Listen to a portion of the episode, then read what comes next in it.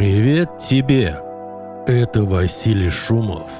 Вы слушаете подкаст «Трамвайное депо». Все о группе «Центр». Если у вас есть вопросы или пожелания по теме этого подкаста, вы можете прислать нам имейл на электронный адрес в трамдепо собака gmail.com Повторяю наш адрес в трамдепо собака gmail.com Вы также можете связаться с нами через социальные сети группы «Центр». В этом выпуске подкаста предлагаем вашему вниманию интервью Василия Шумова эстонскому изданию «Постимеес», которое подготовил журналист Иван Скрябин. Всем доброго дня. Меня зовут Иван Скрябин. Я журналист эстонского издания «Постимес», что переводится на русский язык как «почтальон». Сегодня мы говорим с культовым музыкантом Василием Шумовым. Условная тема нашей сегодняшней лекции – иммиграция и новые записи. Но сначала немного ностальгии. Более опытные коллеги говорят, что помнят ваши приезды в Эстонию с вашей группы «Центр» еще во времена СССР – Говорят, что если слушатель был поумнее, он слушал концептуальные штуки Шумова, а не ленинградскую волну. Что вы об этом думаете и что вы помните о тех визитах в Таллин и Эстонию тогда? Я что-то не припомню, чтобы центр выступал э, в Таллине или в каких-то других местах Эстонии э, в период СССР. Может быть, я что-то забыл, но мне кажется, что во время СССР мы не добирались с концертами до Таллина. И в Таллине мое появление было только лишь в сентябре 2016 года, где я презентовал в форме творческого вечера э, свой фильм «Капитан Монтенегро», а также видео из моего нового на тот момент альбома «Василий Шумов. Мой район через 30 лет». Э, что касается слушателей советского подпольного рока, которые как бы поумнее, то за центром была репутация группы концептуального рока э, в советском рок-самоиздате. Нас как бы так не очень жаловали, потому что мы не пели песни душераздирающими голосами. Содержание песен было не всем понятно или вообще непонятно никому. Поэтому у центра была такая репутация, что это, во-первых, группа не для всех, а во-вторых, чтобы ее понять, нужно быть более-менее продвинутым слушателем. Приведу для примера рассказ э, Петра Мамонова, лидера группы «Звуки Му», когда где-то в середине 80-х годов группа «Звуки Му» приехала на гастроли в город Владивосток – После концерта в комнату за сценой, где разместились музыканты, пришли поклонники Мамонова. У Петра были такие поклонники, которые во время концерта ему кричали «Петя, отец родной!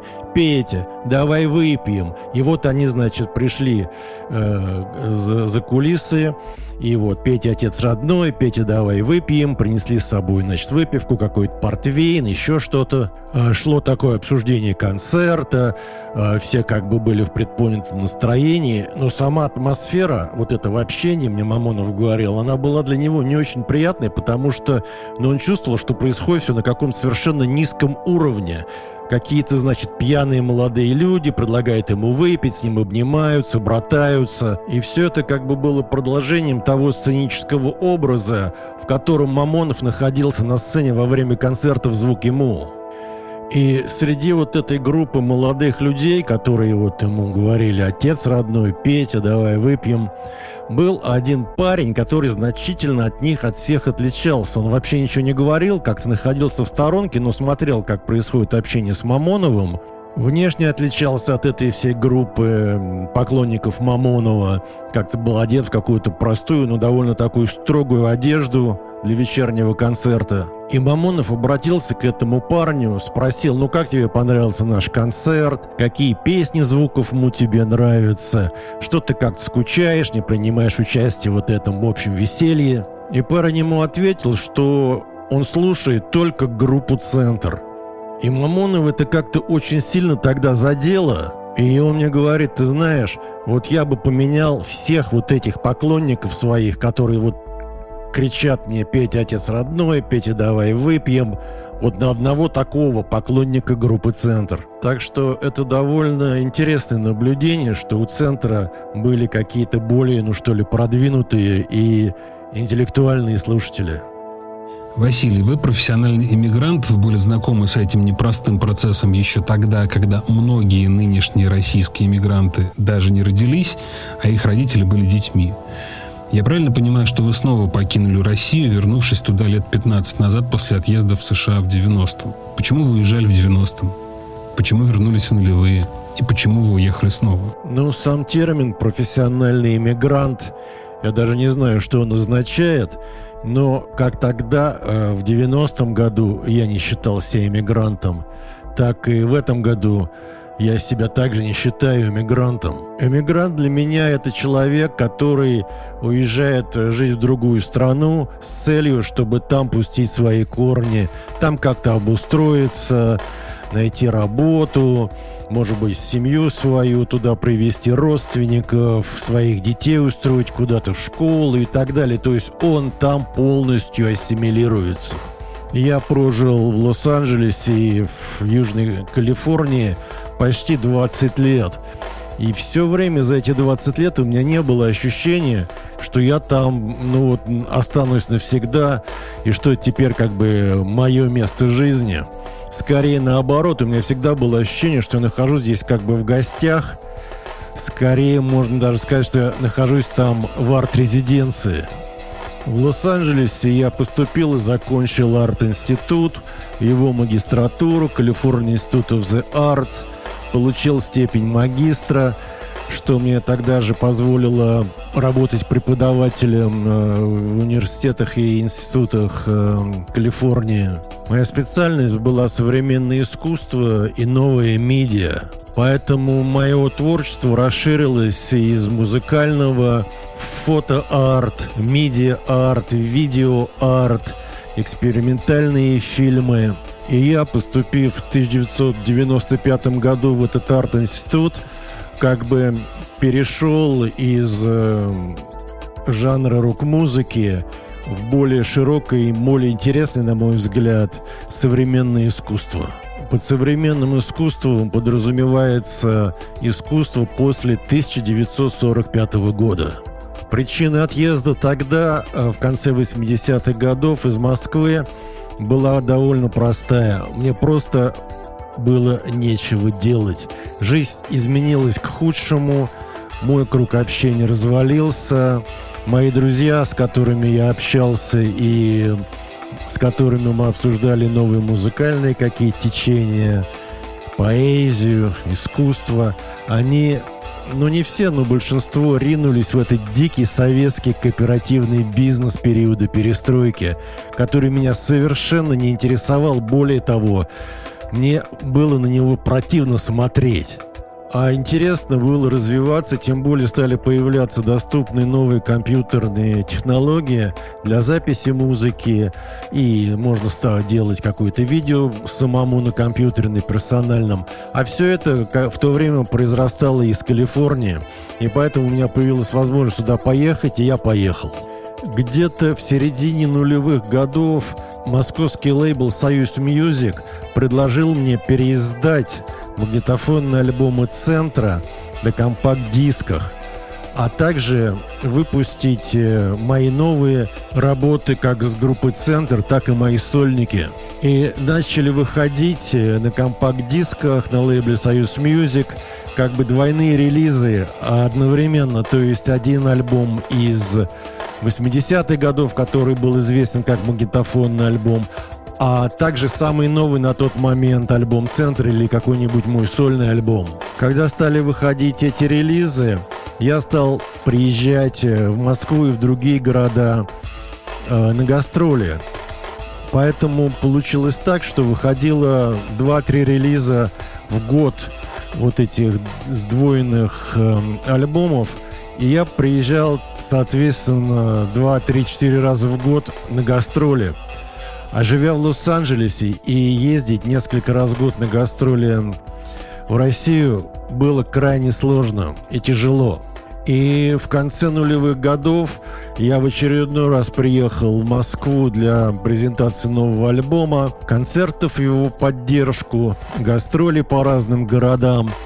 И я немного задержался в тот вот приезд. И получилось так, что я женился и, соответственно, я остался в Москве. В последние лет 10 моя жизнь сложилась таким образом – что я довольно часто бывал в бывшей Югославии. Снимал фильмы, занимался фотоартом. Некоторые композиции для альбомов центра записывал в своей мобильной студии здесь, э, в бывшей Югославии. Весной 22 года у меня были идеи на несколько проектов э, музыкальных и художественных, но в Москве опять сложилась какая-то неприятная атмосфера. Я зашел как-то в магазин и смотрю, люди скупают тележками тушенку, сахарный песок, гречку, макароны. Такое ощущение, что люди готовятся к наступающему голоду. В руки дают что-то не более двух килограмм сахарного песка, не более пяти банок тушенки, там тоже какое-то ограничение, сколько ты можешь купить гречки за один раз. И у меня сложилось ощущение, что моя песня, которую я записал в 2015 году, песня под названием «Завтра нечего будет жрать», она материализовалась вот сейчас в этом магазине.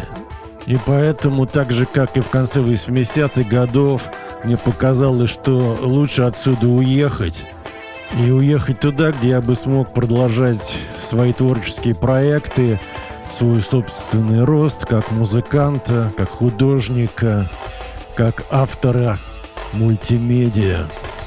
Чем свежие иммигранты из России принципиально отличаются от тех, кто уезжал из СССР? А что у них общего?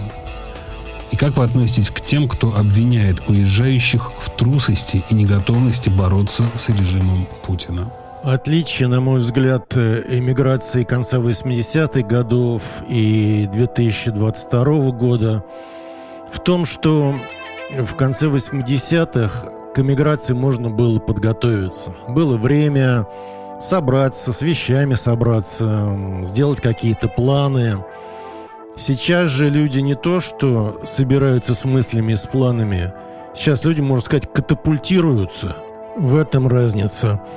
Также сейчас, как я вижу, большое количество молодых людей уезжает. Или, как вот я уже сказал, катапультируются. Людей в рассвете сил, в рассвете своей карьеры бросают все и сматываются оттуда. А что касается вот этих расплодившихся обвинителей, что ты не борешься, что ты убегаешь, у меня просто чувство омерзения к этим сволочам, которые сидят где-то там у себя в комфорте и поучают, как надо бороться. Люди пытаются вырваться из ада, а какие-то злобные совки, обустроившись в Евросоюзе, поучают.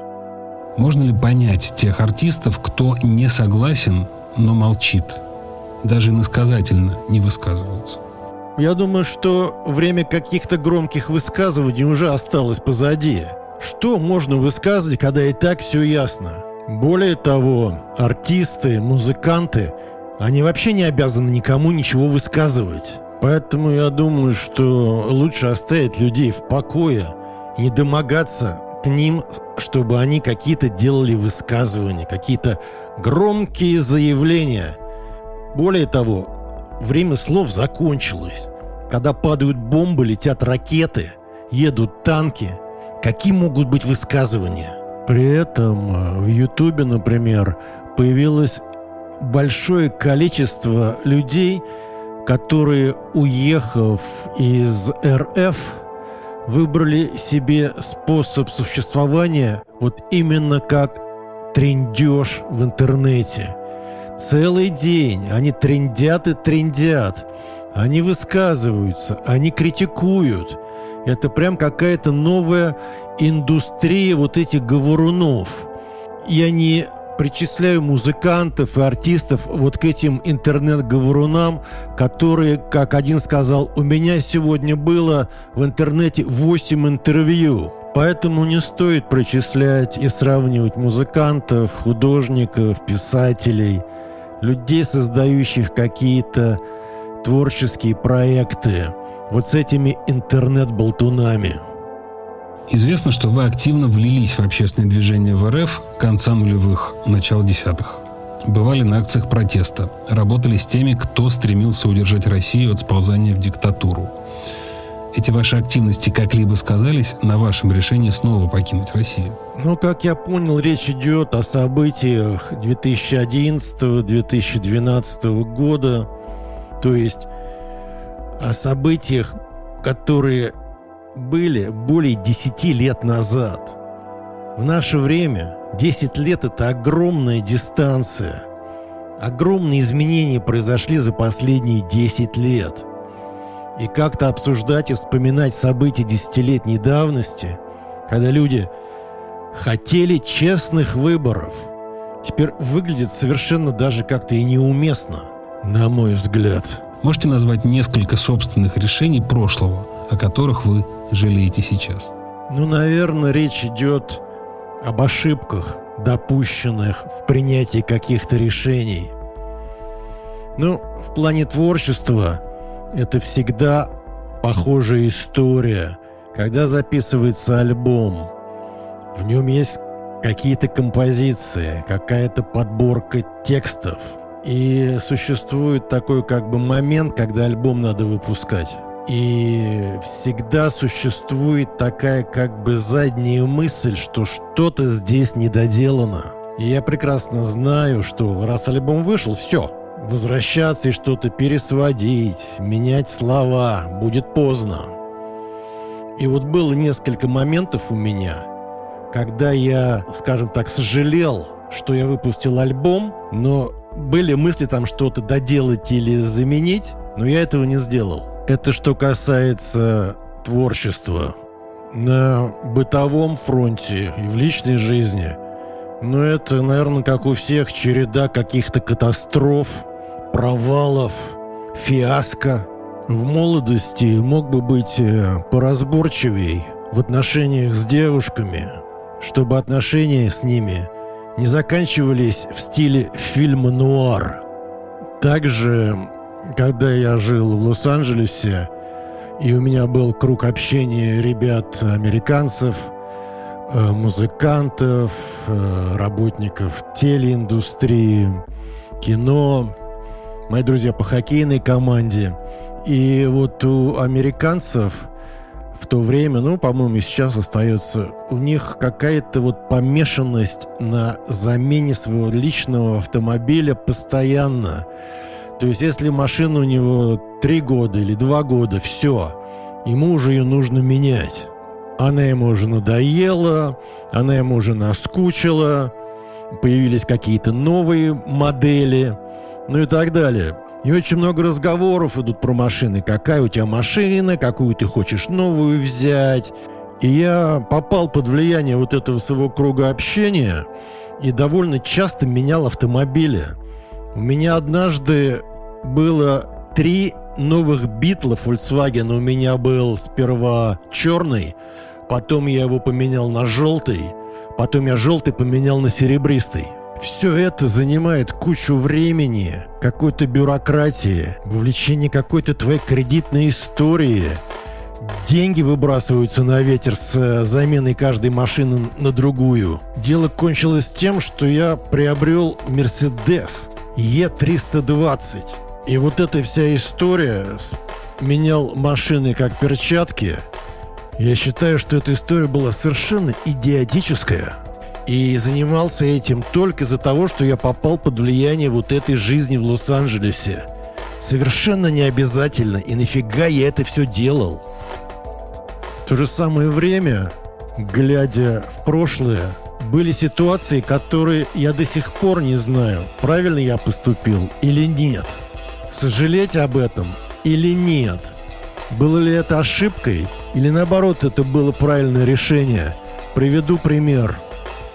Году в 86-м э, кинорежиссер Сергей Соловьев э, начинал подготовку к съемкам фильма «Асса».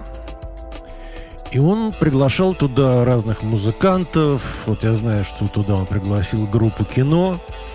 И он мне предложил, чтобы в этот фильм вошла композиция группы «Центр. Вспышка». Это композиция, которая есть на альбоме «Чтение в транспорте» 84 года. И это по форме такая как бы сценка, где я говорю девушке вспышка слева, вспышка справа, а девушка по фамилии Иванова отвечает «Есть». И все это сопровождается таким э, вальсом, который играл э, музыкант Юрий Царев на клавинете Honor D6. При этом э, у режиссера Сергея Соловьева план был такой, что вот эта композиция группы «Центр Вспышка», она должна быть перезаписана, и в фильме ее будет исполнять Бананан.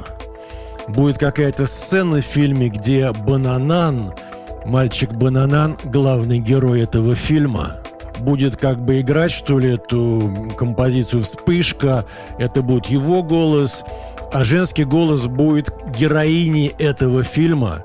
То есть там не будет группы «Центр», все это будет перезаписано, и участие группы «Центр» будет сугубо номинальным, скажем, как авторы композиции.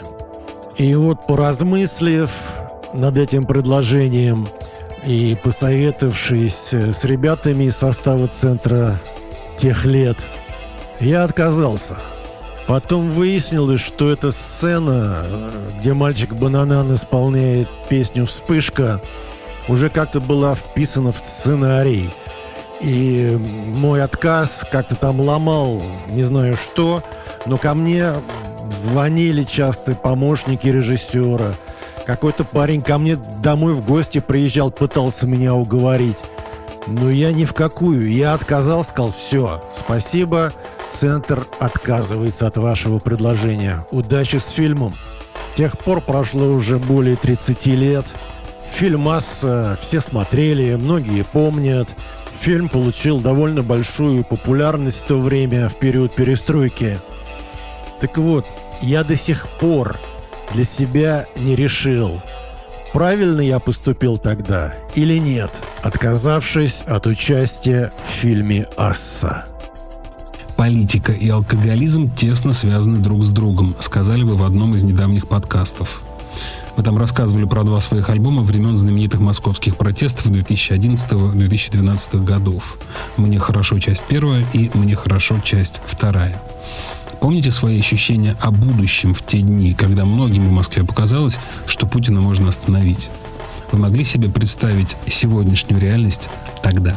Почему я об этом спрашиваю? Потому что в то время я был корреспондентом независимых медиа в России, ходил на уличные акции регулярно, и после одной из них в кафе грелись. Мы сидели, и рядом оказались пожилые яблочники, которые мрачно э, пили алкоголь и сказали, что скоро наступит совсем тоталитаризм. Мы молодые смеялись тогда над стариками, а тоталитаризм в итоге наступил. Но этот вопрос опять-таки на тему событий 12-летней давности. Насколько я припоминаю, вот те московские протесты 11-12 года, они имели совершенно четкую мотивацию – Люди требовали честных выборов. На выборах в Госдуму в 2011 году были вскрыты фальсификации в пользу партии «Единая Россия». Люди выходили на митинги, причем массово.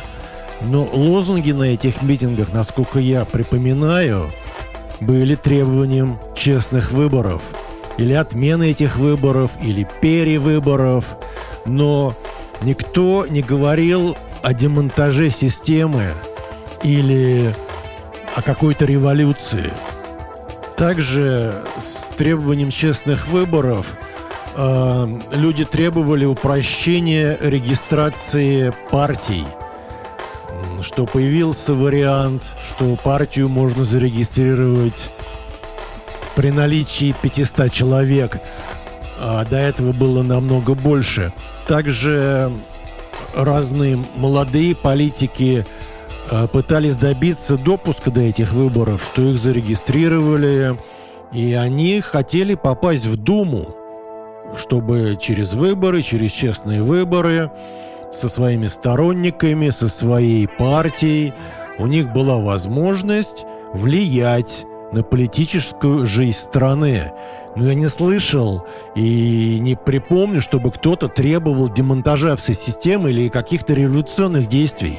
Из известных э, рок-музыкантов в то время практически никто не участвовал и не поддерживал публично эти протесты 11-12 годов. Наверное, все помнят концерт на Красной площади по поводу избрания Дмитрия Медведева президентом. Всем известные музыканты играли на этом мероприятии. Никакой оппозицией для власти они не являлись. Некоторые, наоборот, были с властью, что говорится, по самые помидоры. Теперь, когда прошло 10 лет, некоторые из этих музыкантов, ну, как говорят, переобулись, Теперь они эту власть не поддерживают, выступают против. Помню, как организаторы митингов э, на Сахарова, на Болотной сетовали, что на митингах тогда как бы была культурная программа, был какой-то концерт. Они не могут собрать музыкантов для концерта. Кому они не обращаются, все отказываются. Боятся.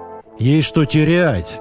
Или наоборот говорят, вообще мы не поддерживаем эти протесты, не надо нам никаких революций. Все вы тут радикалы. И сегодня, когда поезд ушел, когда поздно уже что-то говорить, что-то где-то там протестовать, появляются музыканты, как ни в чем не бывало, они оказываются против, они протестуют, ролики какие-то снимают. Так этим, наверное, нужно было заниматься лет 10 назад – а лет десять назад у них все было хорошо. У них были телеэфиры, корпоративы, гастроли, спонсоры. Были полностью героями всяких мероприятий типа День города, ну и так далее. Это я сейчас делюсь своими впечатлениями десятилетней давности и своими ощущениями. А что касается альбома, мне хорошо часть первая, записанного как раз в то время, в 2011 году, то практически все треки на нем отражают мое состояние и мою, наверное, интуицию, которая мне подсказывала, что грядет в недалеком будущем. Последняя песня на альбоме группы «Центр» «Мне хорошо. Часть первая» называется «Новая общность людей», где у меня получился такой текст, фрагмент текста – новая общность людей не будет жить при коммунизме, значит, новая общность людей будет жить при фашизме. Кому интересно, может послушать этот альбом полностью на цифровых музыкальных порталах. Полное название альбома «Группа Центр. Мне хорошо. Часть первая». Почему у оппонентов российской власти не получилось эффективно им противостоять? Не нашлось хорошей песни, как в 80-е, чтобы была слышна та самая пульсация вен? Если мы продолжаем разговор о событиях 11-12 годов в Москве, о протестах на Болотной и на Сахарова, то можно вспомнить о лидерах протестов тех лет – кто постоянно выходил на сцену митингов, кто участвовал во всевозможных мероприятиях, связанных с этими митингами. И тогда даже была такая попытка провести свои собственные честные выборы, и называлось все это «Выборы в Координационный совет оппозиции». Происходило это, по-моему, где-то осенью 2012 года – Состоялись выборы, была какая-то, значит, голосовалка, по предъявлению паспорта голосовали, чтобы избежать фальсификаций. И было избрано, не знаю, несколько десятков человек в этот координационный совет оппозиции, чтобы, ну, как бы руководить, координировать протестные движения, добиваться результатов. И помню, на этих выборах было намного больше желающих, чем было мест в этом координационном совете. Многие активисты хотели попасть в этот координационный совет, чтобы их туда избрали. У них были какие-то большие планы, чтобы там работать, как-то продвигать идеи протеста. Ну, в результате было избрано несколько десятков человек, которым избиратели поручили заниматься вопросами протеста, вопросами демократических преобразований и так далее. То есть им было оказано доверие. Причем много тысяч людей принимало участие в этом избрании Координационного совета. Чем все это кончилось? Где-то через несколько заседаний этого Координационного совета Заседания транслировались в интернете, все желающие могли посмотреть. Там начался какой-то дикий срач. Друг против друга. Срались все, что привело к полному развалу этого Координационного совета оппозиции. Все те люди, которые туда были избраны, не оправдали никакого доверия. Полностью провалились как лидеры чего-либо. После чего все эти избранники Координационного совета оппозиции – продолжили свою активную деятельность в своих сектах. Вокруг этих лидеров стали формироваться своего рода секты со своим лидером. Секта Навального, секта свидетелей выборов и так далее, и так далее. Вы говорите, что песни не нашлось пульсации вен. А я думаю, что песня уже была готова вот для такого рода лидеров – Песня называется «И вновь продолжается срач». В этой песне просто нужно поменять пару имен э, вместо Ленина и Юный Октябрь, который впереди. Поставить фронтменов текущего срача. Кстати говоря, эти срачи продолжаются до сих пор. Среди записей того времени у вас был трек «Постсоветские царьки молодцы». Сегодня импорт всего, что нужно Кремлю, несмотря на санкции, идет в Россию в том числе как транзит для тех самых постсоветских царьков. Царю в Кремле помогают начальники бывших республик СССР. Вопрос. СССР вечен? Эти постсоветские царьки, установившие личные диктатуры на постсоветском пространстве, являются как бы продолжателями, подражателями традиций, которые установлены африканскими диктаторами-царьками довольно давно, чуть ли там не 70-х годов некоторые товарищи в Африке являются президентами или как они там себя называют. На сегодня, если не ошибаюсь, в Африке идентифицировано более 20 диктаторов, несменяемых президентов. Вот буквально не так давно на глаза попала новость, что в какой, я уже не помню, африканской стране э, президент этой страны принял непростое решение и переписал под себя Конституцию и отменил количество сроков, которые он может быть президентом. Так что постсоветские царьки, они не так уж и новы. Потому что, вот как я сказал уже в Африке, с 70-х годов 20 века наработаны технологии, все эти выборы, все эти оппозиционные кандидаты, все это уже обкатана африканскими диктаторами много-много-много раз. Так что, отвечая на этот вопрос, я замечу, что СССР не вечен. А вот э, африканские выборы и африканские царьки, эти несменяемые диктаторы в Африке, вот они, скорее всего, надолго. Если кому интересна эта тема, то я могу порекомендовать э, альбом группы «Центр» 2020 года, который называется «Абсолютное почтение человека». И в первой части этого альбома, которая называется «Диктатор третьего мира любуется собой», я провел такое как бы исследование вот этой темы вечных президентов Африки. Рекомендую композиции, такие как «За любимым руководителем», «Преданы только вам», «Корзины цветов», «Вождь». 24 февраля 2022 года вы опубликовали сингл «Нет войне, нет, нет, нет». Через год вы опубликовали трек «Твоя любимая война». Для тех, кому нужны простые и понятные ответы, э, как бы вы сегодня ответили на вопрос, как я воспринимаю войну России и Украины? Что в этой войне лично вас больше всего возмущает или удивляет? И чего лично вы ждете, читая новости о том кошмаре, который происходит в Украине каждый день? Краткая история написания песни «Нет войны, нет, нет, нет».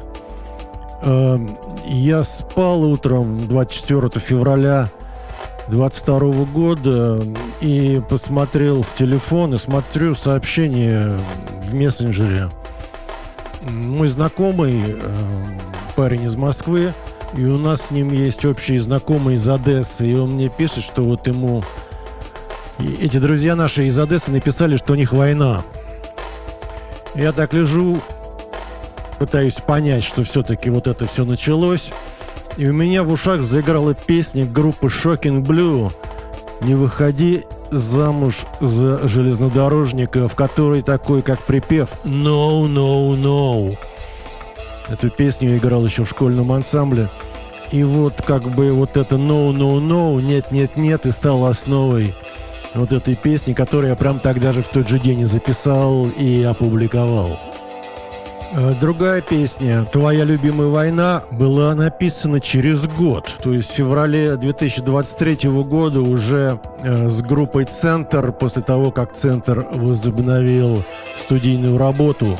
И в этой песне я как бы озвучил идею о том, что в это время, да и сегодня, в мире проходит не только война в Украине – Многие конфликты вооруженные случаются параллельно с войной в Украине. В этих конфликтах гибнут люди.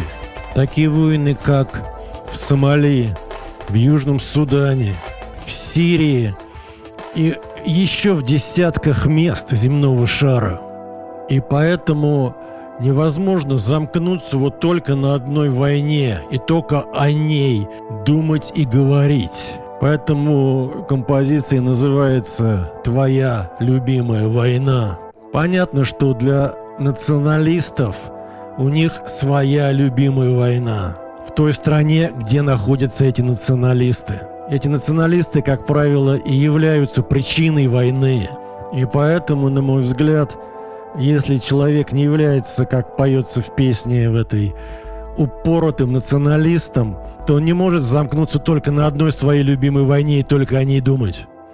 Невозможно, чтобы люди в одной стране убивали друг друга, а в другой стране мне уже до них дела нет. Пусть они там что хотят, пусть перебьют друг друга как хотят. Потому что у меня есть моя любимая война.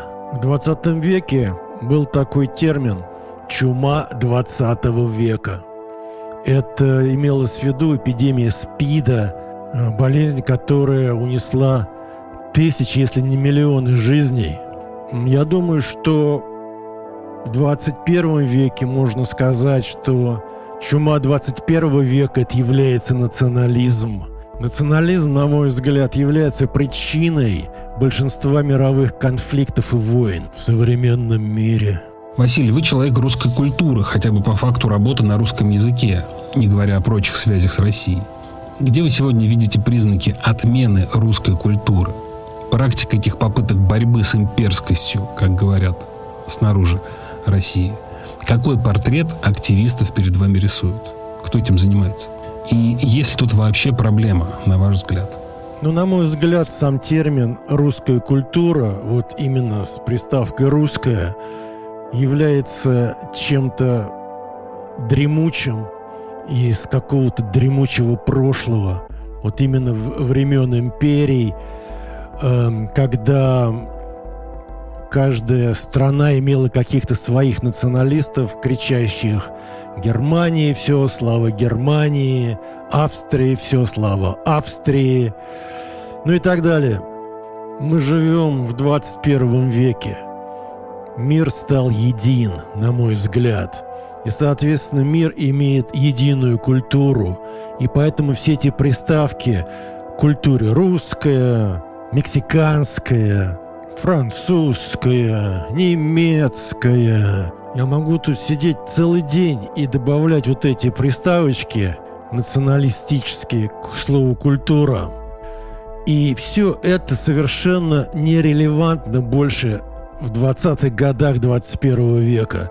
Существует просто культура всего мира. В биографии каждого художника, музыканта, ну, любого творца каких-то культурных ценностей существует место, где он родился, где он вырос. Но это, в принципе, не так важно. Важны его работы, важны его картины, важны его фильмы, важны его песни – но это для нормального человека, который интересуется современным искусством, вот я излагаю эту позицию. Но для националиста важно не это. Для националиста важен его рейх. Любой. Вот возьмите любую страну, там будет националист, он будет орать «Слава моему рейху!» И все художники, музыканты, писатели, которым довелось родиться в этом рейхе этого националиста – для националиста они будут его национальными авторами. Дело дошло до того, что какие-то националисты сейчас ходят по музеям и требуют, чтобы в залах этого музея бирки под экспонатами переписывались, чтобы был указан правильный рейх, из которого произрос тот или иной художник или скульптор. Поэтому вот эти националисты, которые говорят, что вот я закончил университет, я знаю языки, я что-то там читал. Их объединяет одно, на мой взгляд, вот всех международных националистов, каждый в своей стране, который орет «моя страна все». И все это мой рейх. Их объединяет одно – отсутствие интеллекта – а когда у человека отсутствует интеллект, он может э, принять теорию, что Земля плоская, э, что Солнце вращается вокруг Земли. Поэтому до тех пор, пока на авансцене мировых событий будут националисты, и каждый националист будет иметь свою кричалку, что слава Австрии, слава Германии. Но вы можете вставить любой рейх э, для каждого националиста, он свой. Во-первых, мира на Земле не будет. Будут продолжаться войны. Мировая культура будет страдать, потому что эти националисты ее рушат. Они тянут, вот они говорят, что могилы наших мамонтов здесь, мы будем погибать за могилы наших мамонтов. Вот они будут тянуть эту культуру в эти свои могилы их мамонтов. И мир будет ходить по кругу, если не сваливаться в эту воронку, круговорот, который устроили националисты всех мастей. В вашем YouTube-канале есть рубрика «Курс доллара». Она отсылает к знаменитой серии Дэвида Линча, где он каждый день рассказывал прогноз погоды у себя на YouTube. Видели? В чем смысл ваших репортажей о курсах валют? И далеко ли до доллара по 200 рублей? Что подсказывает опыт? Мой видеоблог «Курс доллара» появился летом 2020 года. У меня была мысль сделать э, что-то типа вот видеоблога, в котором я бы мог э, рассказывать о своих новых творческих проектах, о новых альбомах и записях группы «Центр», о своих выставках и так далее. У «Центра» в 2001 году вышел альбом, который назывался «Курс доллара». И альбом э, рассматривал как такую общую идею состояния человека, для которого главное в жизни – чем жива его душа – это курс доллара. Вся жизнь в режиме обменника. Бывает, едешь в машине, Ну, слушаешь новости и в заключении выпуска новостей. А курс доллара на сегодня такой-то. Я посмотрел э, в историю курса доллара и на время выхода в свет альбома группы «Центр» курс доллара доллар был 29 рублей. С тех пор доллар похорошел. Вы только посмотрите, как похорошел доллар с 2001 года, когда он был 29 рублей, а сегодня он 100. Вы меня спрашиваете, будет ли он 200? Я вам отвечу. Слушайте выпуски моего влога «Курс доллара», чтобы держать руку на пульсе. Вы можете назвать точное количество студийных альбомов группы «Центр» и сольных альбомов Василия Шумова? Начнем с альбомов группы «Центр». Их количество зависит от того, как считать. Например, включать ли сборники, включать ли концертные альбомы. Например, наверное, самый известный альбом группы «Центр» сделано в Париже, по сути является сборником или альбом «Центра» в серии легенды русского рока, которая выходила в 90-е годы. И этот сборник центра тоже довольно известный. Или, например, э, концертный альбом «Центр в Севере», концерт центра 83 э, года в Выборге. Такая же картина с сольными альбомами Василия Шумова. Например, Считать ли моим сольным альбомом наш совместный альбом э, с Мамоновым «Русские поют» или мой альбом совместный с Агузаровой «1990s»? Поэтому для простоты расчетов на сегодня я бы сказал так, что у центра 40 альбомов, у Василия Шумова 15 альбомов в новой реальности ваши гастроли невозможны или это вопрос времени? Вы ранее говорили, что ваша концертная деятельность на паузе. Все верно. Сейчас моя концертная деятельность на паузе, больше занят студийной работой и художественными проектами. Паузы в концертной деятельности у меня уже бывали.